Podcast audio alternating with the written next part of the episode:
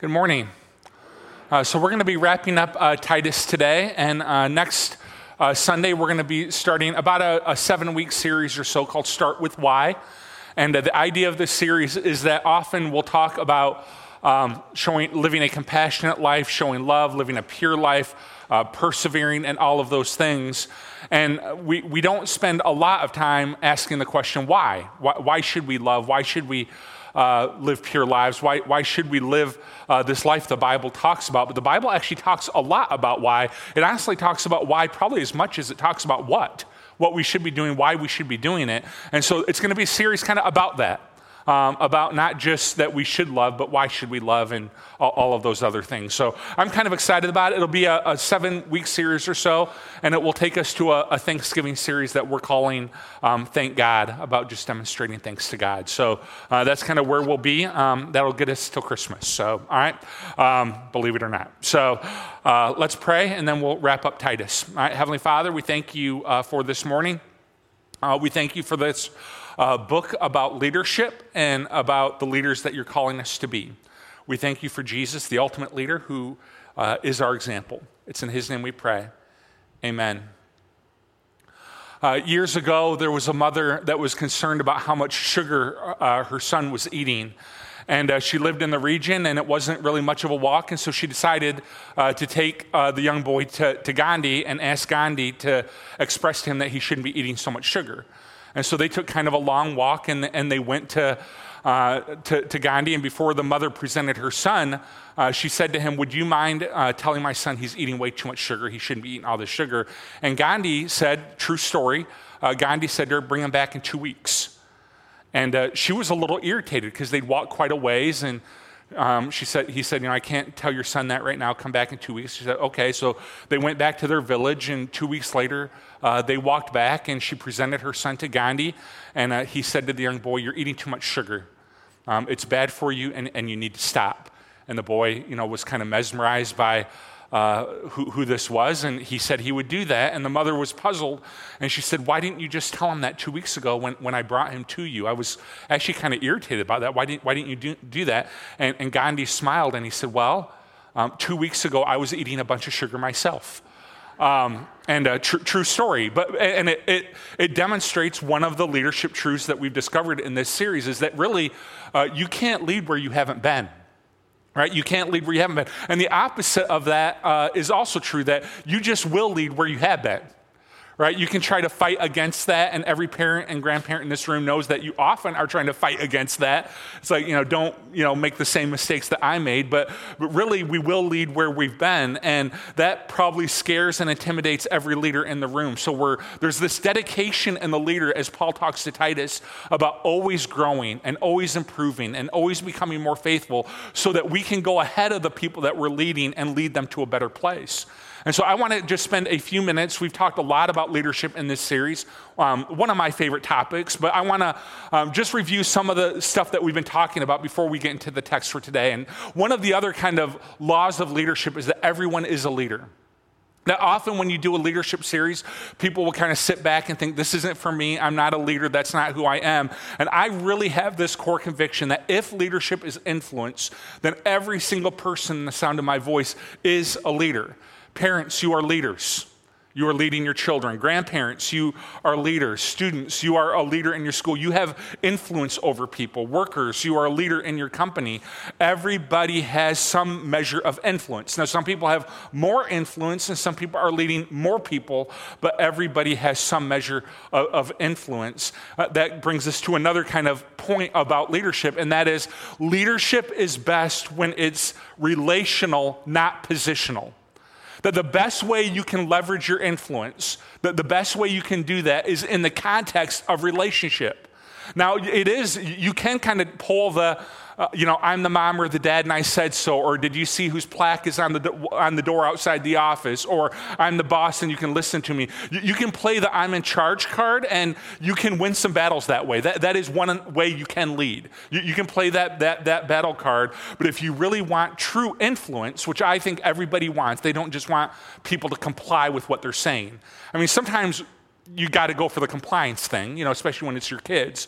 But we want more than compliance. We want actual influence with the people we love. That happens in the context of relationship. Last law of leadership. We talked about this a lot the last two or three weeks. Because of everything I've just said, the character of the leader, the character of the leader is of utmost importance. So, if leadership is influence, and if everybody is a leader, then Paul repeatedly teaches this, teaches this to Titus. Teach the people that are leading, which is everybody in your congregation, the importance of character. One week he talked about it in terms of leadership in the church. That if we're leading people to where we've been, we want to be in a good place. So he says, make sure the leaders in your church have a high degree of character. Um, the week after that, he talked about it within the olders and the youngers in the church who all have different measures of influence. He said, make sure you're addressing character with the older folks in your church and the younger folks in, in, in your church. And the reason is really simple. From Paul's perspective, Everyone's a leader, everyone has influence, and so we want to make sure we're leading people to the right place. And character and integrity is the attribute that makes sure that happens. Character and integrity restrains us. Character and integrity make sure that we're leading people where we actually want to lead them. And for parents and grandparents and anybody in any kind of line of work, um, we all know this is true that the character and integrity of the leader is very, very important because you would say the best people you ever worked for, you, you would attribute that to their character. They were, they, were, they were good to work for. All right, so open your Bibles to Titus 3 uh, Titus 3. We're going to kind of wrap up this little book, uh, just three chapters. Uh, we've been talking about how Titus was one of the first Greek converts to Christianity. He's mentored by the Apostle Paul. We'll talk about that more in, in a minute. And uh, Titus actually went with Paul. The Apostle Paul was planting some churches in Crete. Titus went along with Paul, and then Paul kind of left Titus in charge there um, of, of the churches to lead and, and kind of care for the churches, to establish elderships in each of the congregations. Paul leaves Titus there to kind of run all of that. And in typical kind of Paul fashion, at some point he writes this letter to Titus and says, These are the things I want to remind you about when it comes to leadership.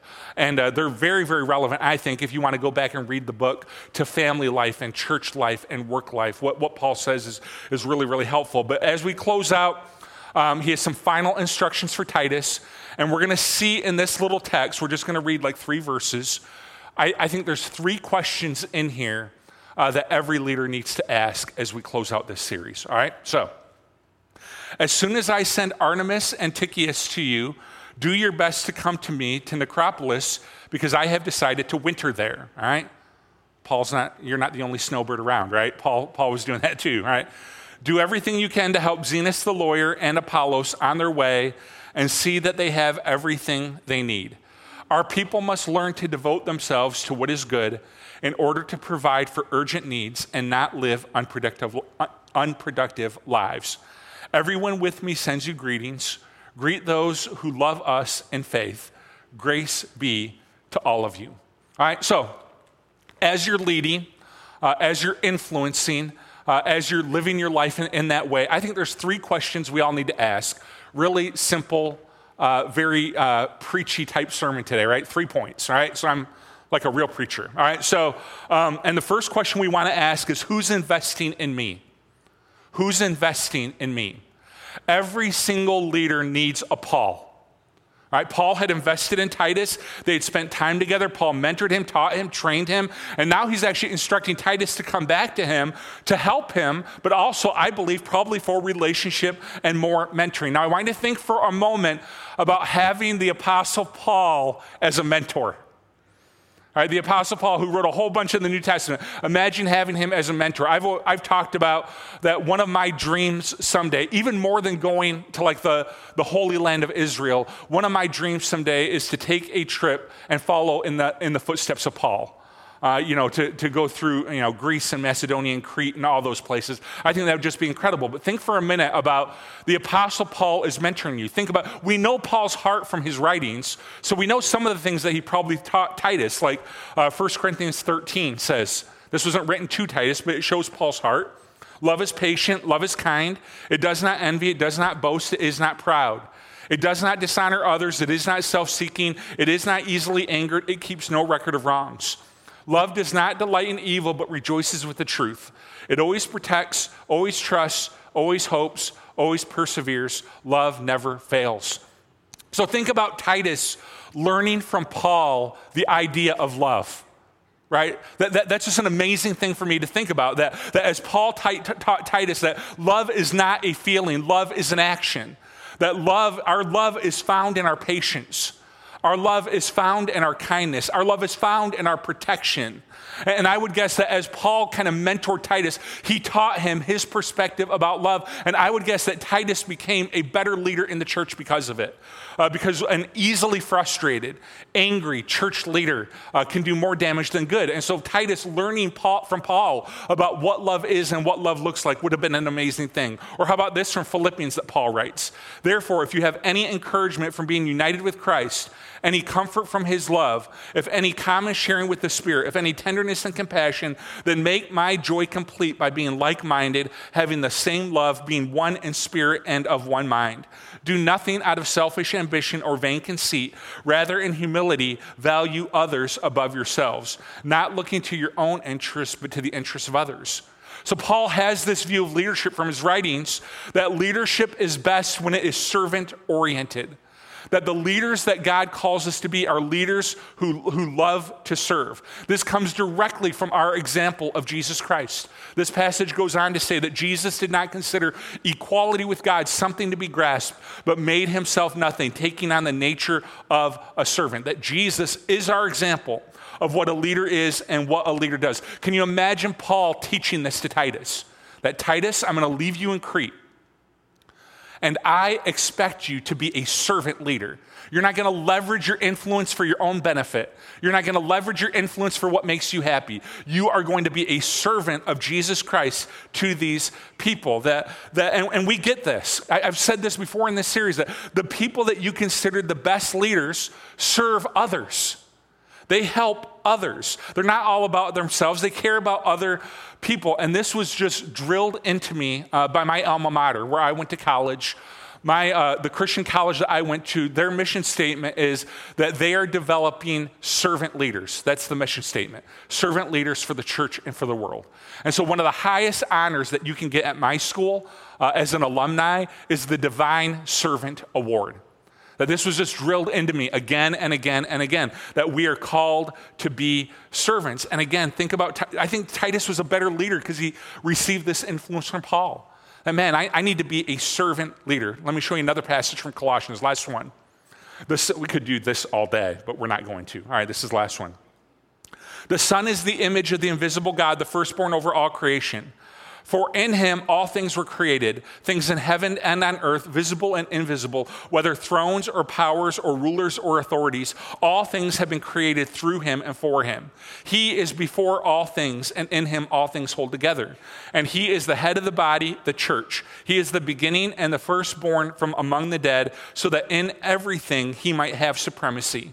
For God was pleased to have all his fullness dwell in him, and through him to reconcile to himself all things, whether things on earth or things in heaven, by making peace through his blood shed on a cross. And I pulled out that passage from Colossians because I want you to see Paul had this incredible insight on who Jesus is and what Jesus did. Imagine him giving that to Titus. It's through Paul that we kind of learn, through the Holy Spirit's. Uh, the Holy Spirit giving this to Paul, we learn about that all things were created through Jesus and for Jesus. That Jesus is the firstborn over all, all creation, that he is the image of God. Um, we know that Paul, when he, became, when he was becoming a Christian, at one point there was a bright light and he went temporarily blind. And in that kind of season of blindness, Jesus appeared to him. So he had this personal interaction with Jesus. Think about the insights of, about Jesus that Paul had. And then he's pouring all of that into Titus. And then Titus poured all of that into the churches that he served. I think everyone needs a Paul. Now, it's amazing to have the actual Paul, but everybody needs a Paul like person, someone who's pouring into them, mentoring them, discipling them. And I've been fortunate, I've had some Pauls through the years. I think about uh, my preaching professor in college. And I kind of um, give you a little bit of my kind of church history so you can understand how meaningful this relationship became for me is that um, I grew up in a little church um, at kind of the climax of, of my home church. Um, we were at about 100 people. That was the, the actual kind of pinnacle of where we were. And then there was kind of a series of problems in that church. By the time I left for college, the church was right around like 20 or 30 people. Um, and they were kind of talking about closing their doors, which they did while I was in college. Um, and uh, so I went to Bible college and I met my preaching professor. And he was teaching at my college part time, and the rest of his time was devoted to the church that he served, and he was serving a church of 500 people. I had never heard of a church this big before. Um, I, I, had never heard of a church with that kind of influence before. And I did an internship at his church. He mentored me, he helped me. And one of the things that he taught me again and again in that mentoring season was about um, loyalty to the people that you serve. And he is to this day one of the most loyal leaders I've ever uh, met in my life. That's just one lesson I learned from him. Everybody needs that a mentor, a guide. If you're a parent, man, you need that, don't you? If you're a parent, you need people that are a little ahead of you on the parenting journey to invest in you and help you do the most important job in the world. If you're a professional, you need this. Um, you need someone that is ahead of you career wise a little bit, mentoring you and, and helping you kind of think through how to live a life of faith in your field. If you're a Christian, um, you, you need this. You need someone who's a little bit ahead of you to, to, to mentor you and encourage you and at times challenge you to live the life you were created to live. Now, I think this flows from two places in us. One is it flows from a place of humility. Having a Paul requires humility. Um, and I get concerned about this sometimes. Uh, because I think maybe it's too much time on Facebook, I don't know, but I think we're kind of developing this idea in our culture that, like, you need to listen to me, that I have all the answers and I have all, all the insights. And, and in order for you to have a Paul, you got to have this measure of humility that you don't know everything about parenting or about career or about life, and you need someone to help you right? That by definition is a statement of humility that I need to listen and learn from others, to, to be discipled by others.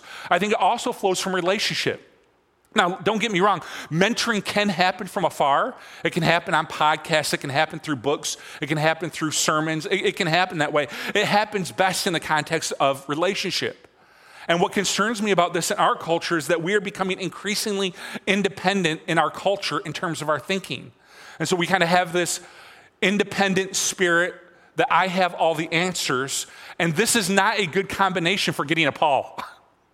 Right? That is not a good combination for getting a Paul. If you have all the answers and you live this independent life and, and you're just kind of from afar posting things to Facebook, uh, th- that's not the humble kind of spirit that, that we need. And so I think we need to just ask God as, as Christians, if you're a Christian, ask God, God, would you give me a spirit of humility?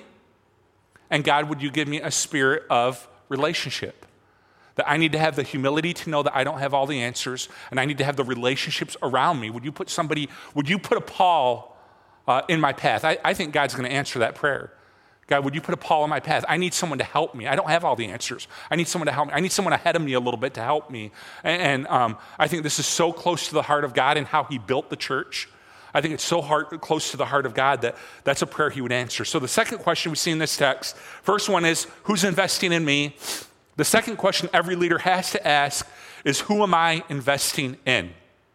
You see that Paul asked Titus to invest in Zenas the lawyer and Apollos, well known church leaders who would eventually be joining Titus. And notice what he says to Titus. I think this is really interesting. He says, I want you to make sure that when they come to you, they have everything they need. That they have everything that they need. This goes to the heart of what it means to be a leader. That we make sure the people that we are leading, whether it's our children or our grandchildren or uh, people in the field that we work in, that the heart of a good leader, the heart of a good leader is I'm going to make sure the people around me have everything they need. Isn't that a great heart?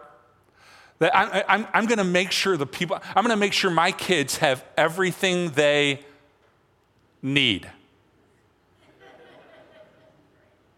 Need, right? We're going to talk about the difference between, right? You get the difference, right? Between that and want. That my kids have everything that they need. And listen, this is going to look di- uh, uh in, in different ways in different seasons. But I want you to think just for a minute about what are the relationships right now that God is calling to invest in? God's always calling us to invest in others. As a matter of fact, Jesus was asked one time, What are the two greatest commandments? And he said, The two greatest commandments are love the Lord your God with all your heart, soul, mind, and strength. The second is like it, love your neighbor like you love yourself. So God is always calling us to make an investment in others. So I want you to think just for a minute about who is God uh, calling you to invest in during this season. Maybe it's your grandkids, maybe it's a coworker. Maybe it's a neighbor. Maybe it's a friend. Maybe it's your children, right? I, I mean, if you're a parent right now, you, you got your hands full with investment, right? You're, making a lot of investment in the life of your, in, of your kids, but who is God calling you to invest in? And part of loving them the right way and part of leading them the right way is giving them what they need, um, not just what they want. Aren't you glad that we serve a God who is a, a good father? and that He gives us what we need, not just what we want. Um, if God gave me everything that I asked for, and if God gave me everything that I ever wanted, I would have become a Ninja Turtle when I was 10. And I don't think that would be a good look today, all right? Because I, I remember praying to God after watching that cartoon that I just wanted to be a Ninja Turtle, right? And, and so th- this is part of the heart of leadership is that I'm not just going to give my kids what they want or my grandkids or the people around. I'm not going to give them just what they want. I'm going to give them what they need. This is part of leadership. And can I tell you something? It's one of the hardest parts of leadership, um, especially when there's a gap between the people that you're leading, between what they want and what they need, what they think they want and, and, what they, and what you know they need. When there's a gap there, it's really, really hard. When your kids are so convinced that they, they need this thing, but you know it's bad for them, and you have to say no, that's when it gets hard to give them what they need, not just what they want. When your employee has worked hard for this uh, kind of presentation and they're so convinced this is what needs to happen next in the company, and you know it's not going to be good for the company, and you have to say no, and, you give them what they need, not just what they want, that's hard. When your com- friend comes to you and they're thinking about making this decision and they're all excited about it and they just kind of want to know your opinion, but really they don't want to know your opinion, they want you to agree. And, and they come to you and they kind of lay all this stuff out, and you're like, I really don't think this is going to be good for you. And there's a gap between what they want and what you know they need. And you say, I really don't think this is a good idea. That's when this becomes really, really hard. And so Paul instructs Titus at the end of this book man, invest in, in these people. You're not just the one being invested in, you need to invest in others. And he calls us to the same thing. If leadership is influence, and I believe that it is, um, there, there's always somebody that we should be investing in. There's always somebody that we should be pouring in. And I've used this illustration before, but when I, um, I stole this from one of my mentors, uh, one of my Pauls, but it was so powerful to me when he taught me this. And I think it's a really important lesson that if you think about it like all of your experiences and all of your faith and all of your background, like it, it's in a cup. Right, when we think about investing in somebody else, we often think, man, I've got to fill their cup. They got a cup just like I do, and I got to fill their cup. And listen, you and I can't do that because we don't have the full knowledge of life and faith and uh, industry, the industry, and we don't, we don't know everything. And so we get really intimidated by this. We're like, man, I got to fill their cup, and I don't know if I can do that. I don't think I have the experience to do that. Listen, you don't have to fill their cup. You don't. You don't have to fill their cup. You know what you got to do? Empty yours. That's what God is calling us to do in, in a, when He's calling us to mentor. It, it is not filling their cup. You can't do that. You can't fill someone's cup. All you can do is empty yours. So, this is what I've learned about life. You pour it out. This is what I've learned about this industry. You pour it out. This is what I've learned about God, and you pour it out. This is what I've learned. And you're, you've got this posture of always learning and always growing and always developing and always getting better, but you are a person that, that seeks to kind of empty your cup and it was so powerful to me when I learned that because I was feeling all this pressure to like fill other people's cups. And, and it's like, you can't do that. I'm not their Holy Spirit. I'm not their God. I'm not their Jesus. I can't fill their cup. But I can empty mine. Uh, because by the grace of God, and, and you're in the exact same position I am, by the grace of God, I've learned some things. Um, I've made some incredibly dumb decisions. Uh, I've learned things the hard way. I've learned some things the easy way. By the grace of God, I'm smarter now than when I was 15, marginally. Right? I was just telling someone this story the other day about, like, just one, you know, this, one of the dumbest decisions I ever made was about a car. And uh, I, was, uh, I, I, was doing this job where I was on the road all the time. And my boss kind of taught, he wasn't very good at emptying his cup, but my boss kind of talked me into leasing a car. All right? And so um, I was making about, you know, I think like $20,000 a year, and I leased this car for $334 a month. And by the end of the three years, I had way surpassed the miles. And so then I had to buy the car, and I had low monthly payments, you know, until it felt like until Jesus was going to return. But um, by, by, the grace of God, I was able to pay that, that car off. And, and that's just one of those things where it's like, man, I, if I ever talk to somebody about buying cars, I'm going to empty my cup because I, I learned the, the dumb way, right? I, I, learned, I learned the hard way, but that's how life is. We, we learn things in the easy way, we learn things the hard way. And, and part of what it means to mentor is we're, we're not filling theirs, we're just emptying ours. So I want to encourage you to think through that. Who am I investing in? The last question every leader must ask, that, and then this is going to close out the series. Last thing is Am I devoted to doing what is good? In this season of leadership that I have, with my family, with my church, with my job, with whatever, have I been devoted? Am I devoted to doing what is good? Am I devoted to doing what is right, good, godly, or have I gotten off track in some area of life? Because listen, there are many things that you and I can be devoted to that are not always the best. In business, you can become devoted to making money. In life, you can become devoted to being like successful. In relationships, you can become devoted to controlling the people around you. There are lots of things that we can unintentionally kind of become devoted to. But the greatest thing God says, and Paul says to Titus, the greatest thing that you and I can be devoted to in the environments that we're leading in right now is we can be devoted to doing what is good. And there's a real easy way you can tell. Paul goes on uh, to tell Titus, there's a way that you can kind of uh, flip this text a little bit and tell kind of where you're at on that. He says, um, the reason that this is so important is so you can provide for urgent needs, for the urgent needs of the people uh, around you. That the leader that is devoted to doing what is good is the leader that is devoted to the well being of others. See, it's easy when you're a leader, and we're all leaders it's easy to start to use people for your success or your agenda or your desires. All right, let's just be honest about that for a minute. That what part of being a leader is recognizing that we often have like an agenda with the people around us. All right? That I expect you to serve my interests, or I expect you to do what I want you to do or I, I, expect you to be controlled by me. I expect you to help me become successful in this company. And so there's, there's lots of kind of agendas that, that, that we have.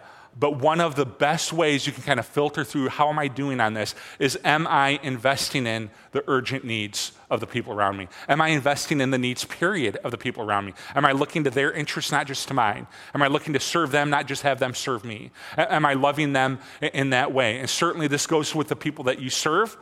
But I think this provides us a, a gauge even uh, beyond that, that when you think about the events of Houston um, th- this last week, when um, you think about in our own community, the Palmer family, who, who just lost, uh, lost their son in a tragic accident.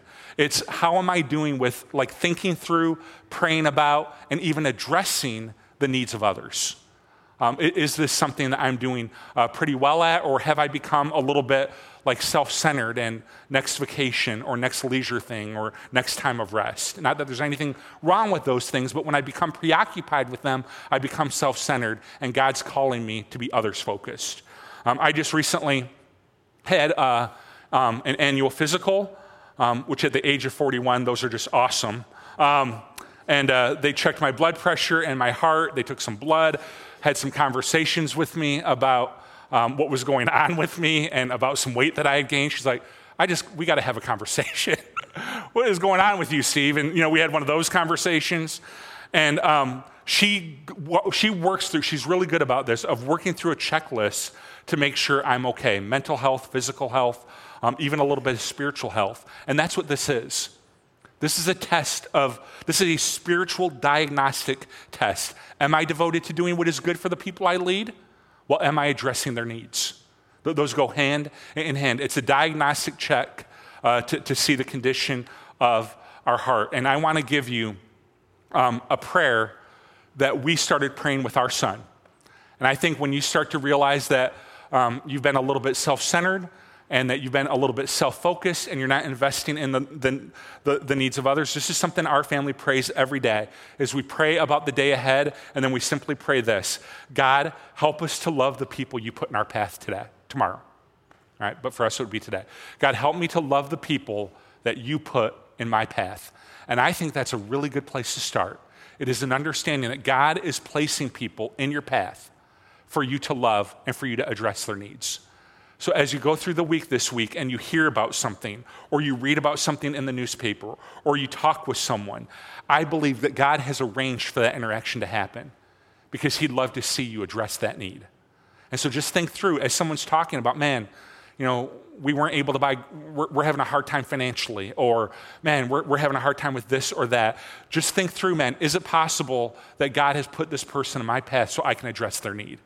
You know, instead of just praying for their need to be addressed, maybe you're the answer to that prayer. Maybe God has placed you there um, for that reason. And look at the whole thing that Paul kind of cl- concludes with is says the reason this is so important is we don't want to live unproductive lives. Man, isn't that true? When you think about the, the way that you lead and, and the way that you live, you don't want to get to the end of this thing and, and feel like I lived, I lived an unproductive life. You want to say, and there's, there's no time that's too late to do this. You want to say, I loved well, I served well, I met needs well.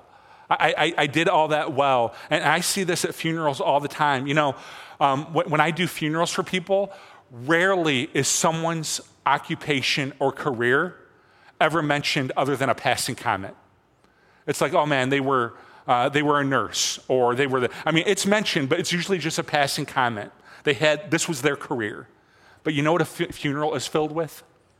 It's filled with the investment, their, the, the deceased investment in the people around them, the way they cared, the way they loved, the way they served. Our servant leadership, your servant leadership is the thing people will remember about you. Um, it, it's that important. So every leader needs to be invested in. Every leader needs to invest in others. And every leader needs to be devoted to doing what is good. And that's the book of Titus. Let's pray. Heavenly Father, uh, we thank you for your word. And uh, I thank you. Um, I enjoy thinking about leadership. So this was kind of fun for me. Um, but I really do believe the things that we've talked about that, man, we are all leading. And, and would you help us um, that, man, if we're going to pour our cup out, we're going to need someone to, to pour into ours.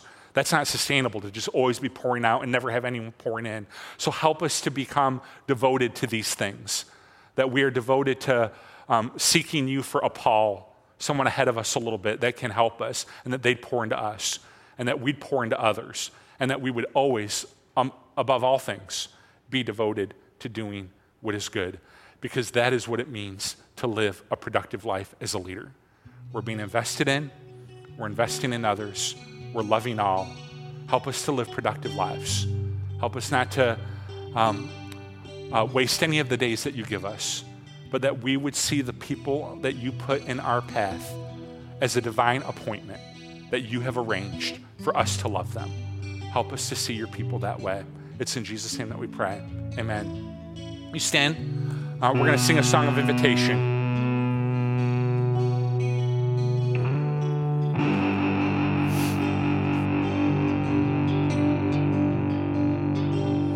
As we're singing.